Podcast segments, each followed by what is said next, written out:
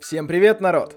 Это подкаст «Звездануло», в котором я перевожу науку на человеческий язык. Сегодня у нас киношный эпизод. На лототроне выпал Марвел, и, казалось бы, бери костюм Тони Старка, обсуди щит Кэпа, переведи физику моста Тора, но нет. Я решил начать с Человека-муравья. Просто там, ну, реально уйма всякого нашего звезданутого, а в следующем цикле вселенная Марвел вновь вернется в Лототрон, и когда выпадет, тогда выпадет. А что мне там звезданет в следующий раз в эпизод затащить, я пока не загадываю. Итак, давайте сразу договоримся. Если кто не смотрел кино, это не страшно. Все будет понятно, я все буду рассказывать. Но, если вдруг вы не смотрели, но хотели посмотреть и боитесь спойлеров, выключайте нафиг эпизод, я не обижусь. Просто послушайте его позже. Если я посмотрел, он посмотрел, а ты, сука, зажал 300 рублей полтора года назад, почему мы не можем теперь обсудить? А потом эти люди удивляются, что появляются чаты без них в WhatsApp, понимаете? Ладно, я подготовился, даже заранее в вакуумном пакете вещи уменьшил, так что погнали смотреть. Человек-муравей — это не хухры-мухры. Он не прилипает, паутины не стреляет, молотки не поднимает, не летает, но зато уменьшается. Давайте подробнее. По легенде, костюм работает на частицах Пима, к ним мы позже вернемся, потому что не хочу сразу в хардкорные блудни лезть. Объясните мне, пожалуйста, авторы намеренно не определились с голосом главного героя. Не, я не про озвучку, она на высоте, это ж Марвел. Я про то, что его то слышно, то не слышно, то он в полный голос может орать, но его никто не услышит, то он встанет на плечо своему другу, спокойно скажет «Не пугаться, посмотри на плечо». И все в комнате его слышат. Это специально так или я не понимаю что-то? Ладно, кроме этого затыка есть еще как минимум один такой, ну так, с наскоку. Половину фильма ребята говорили о том, что уменьшаться сильнее какого-то граничного значения нельзя, можно улететь в квантовый мир и не выбраться никогда. По сюжету героям нужно пробраться в охраняемое здание, выкрасть костюм с той же киллер-фичей, то есть возможностью уменьшаться, но с плюшками типа лазера, джетпака, всякой такой фигни. Этот костюм главный злодей пытался продать злой Гидре и собирался сделать что-то вроде армии Империи Зла. А, невидимки-неуловимки. Ребята не хотели выкрасть костюм, чтобы его использовать. Они хотели не допустить того, чтобы этот костюм ушел в массовое пользование, особенно ко всяким сомнительным хмырям. Костюм хранился в единственном экземпляре, план был покруче Итанхантовского, наработки уничтожали отдельно, костюм тырили отдельно. Что мешало просто уменьшить его специальными уменьшающими дисками? Да даже если вместе с этим суперзащищенным кейсом. Кинь диск, уменьшись, кинь второй диск. Костюм улетает в квантовый мир, и хрен какая гидра его оттуда вытащит, не? А что, так можно было, что ли? Ладно, у меня есть еще пара подобных вопросов, но давайте уже к основному блюду. 40 лет назад я придумал, как можно уменьшать материю на молекулярном уровне. А? Как сокращать межатомные расстояния. Действие костюма основано на этом принципе. Это еще что нахрен такое? Давайте разбираться. Радиус всего атома примерно в 30 тысяч раз больше радиуса атомного ядра. То есть, если бы ядро было размером с солнышко, то орбита электрона была бы примерно в 21 миллиарде километров. Орбита Плутона колеблется от 4,5 до 7,5 миллиардов километров. Вот такие расстояния в атомах.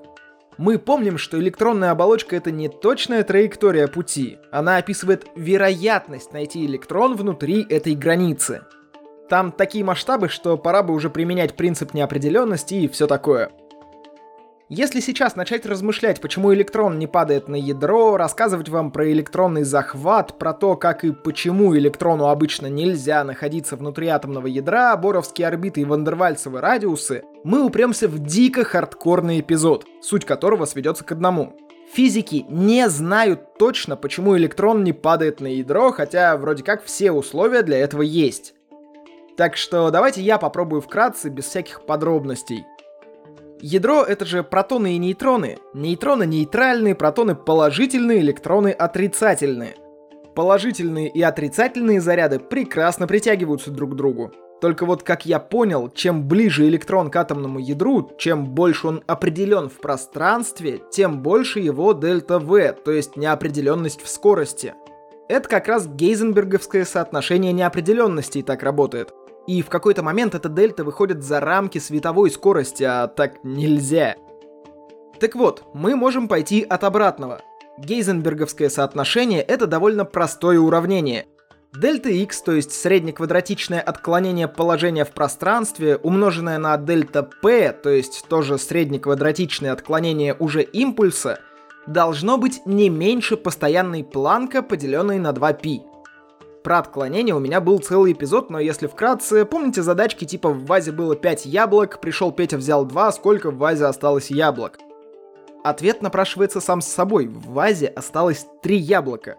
Чувствуешь подвох? Не чувствуешь? А он есть. А если одно яблоко стырил незаметный человек-муравей, или оно вследствие какого-то лютого бага в системе мироздания все стуннелировало на другую сторону земного шарика? Существует не нулевая вероятность того, что яблок в вазе осталось совсем не три. А если добавить еще и дроби, там вообще атас начнется. В общем, среднеквадратичное отклонение или наши знакомые сигмы — это как раз какое-то среднее значение всех этих случайностей — но как тогда человеку-муравью уменьшаться? В фильме механизм ни разу не объясняется, оно и понятно. Я вкратце пытаюсь вам обрисовать проблему, и то получается хардкор. А у основной аудитории Марвела вообще мозги из ушей вытекать начнут, как мне кажется. Да и нет у Марвела какой-то образовательной цели. Сам раньше смотрел, чтобы отвлечься. Просто потом надоело уже одни и те же сюжеты в разных костюмах смотреть. Ладно, фиг с ним. Я еще раз повторю, что размер атома определяется законами квантовой механики, ее константами и уравнениями. У нас есть э, заряд электрона, масса электрона и постоянная планка. Электрон мы трогать не будем, но что если частицы Пима локально влияют на саму постоянную планка? Давайте так. Постоянная планка — это по факту размер минимальной порции энергии, которую может передать электромагнитная волна — чем чаще волна волнуется, тем больше порций энергии передается и тем больше суммарная энергия излучения. Но еще постоянная планка связывает импульс и волновой вектор. Импульс как квантовый, так и классический с этой точки зрения просто волновой вектор волновой функции с постоянным множителем в виде планковской константы. Заметили, как все крутится вокруг импульса и постоянной планка – так вот, если частицы Пима локально меняют минимальную порцию энергии, то мы как раз говорим об уменьшении постоянной Планка, а значит и нашим дельтам в гейзенберговском соотношении неопределенностей станет можно уменьшаться. Отсюда и изменение размеров всего на свете в рамках действия этих самых частиц Пима – вот вопрос, как именно могли бы действовать частицы Пима и взаимодействовать с постоянной планкой, я точно не стану сейчас разбирать. И так слишком груженный эпизод. Ладно, с уменьшением разобрались. Квантовая механика рулит, мы сужаем облачко вероятностей для электронов, возможно, даже уменьшаем длину связей внутри атомных ядер и все такое. Но чисто практически остается масса вопросов. Во-первых, вопрос массы мы видим, что в уменьшенном виде человек-муравей лупашит как здоровый. Напомню, любая сила — это масса, помноженная на ускорение. Импульс — это масса, помноженная на скорость. Возникает вопрос. Какая же, блин, плотность у человека-муравья, если импульсы и силы удара остались прежними? Ладно, я не говорю о превращении в нейтронное вещество или тем более черную дыру, но если такими тонкими ножками носить такую огромную массу, проваливаться будешь во все на свете. Это как если бы девушка на офигенно тонкой шпильке шла по газону. Проткнула бы его нафиг и сама застряла. Да и друган его, к которому он на плечо прыгнул, как-то не заметил дофига массы. Ну ладно, пусть там был какой-нибудь Шварценеггер, которому эти худощавые плюс 70 килограмм незаметная фигня. Но еще в фильме есть настоящий танк, который доктор Пим носил на брелке, блин, для ключей. И вот тут уж точно никакой качок это не вывезет. То есть масса, получается, тоже уменьшается? А как тогда быть с ударами? Ну ладно, это еще фигня. Как быть с законом, мать его, сохранения массы? Откуда должна появиться недостающая масса при увеличении и куда должна деться лишняя при уменьшении? Выпасть эктоплазмой в осадок на пол и забрызгать всех в кадре кровавыми соплями? Ладно, Масса, удары, голос, самоуменьшение, тупорезничание героев, которые не додумались до очевидного варианта спрятать злодейский костюм в квантовом мире, это мы все обсудили.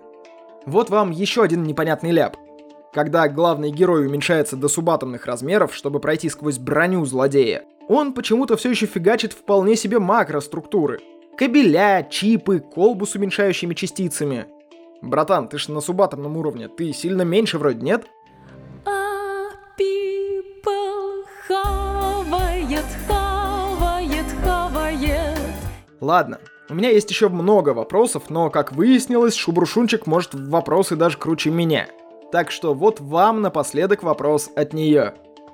Почему, когда в кино показывают квантовый мир или какую-то необъяснимую для человеческого мозга фигню, э, используют фракталы? У них что, других вариантов нет? Короче, я честно копал. И нифига не накопал.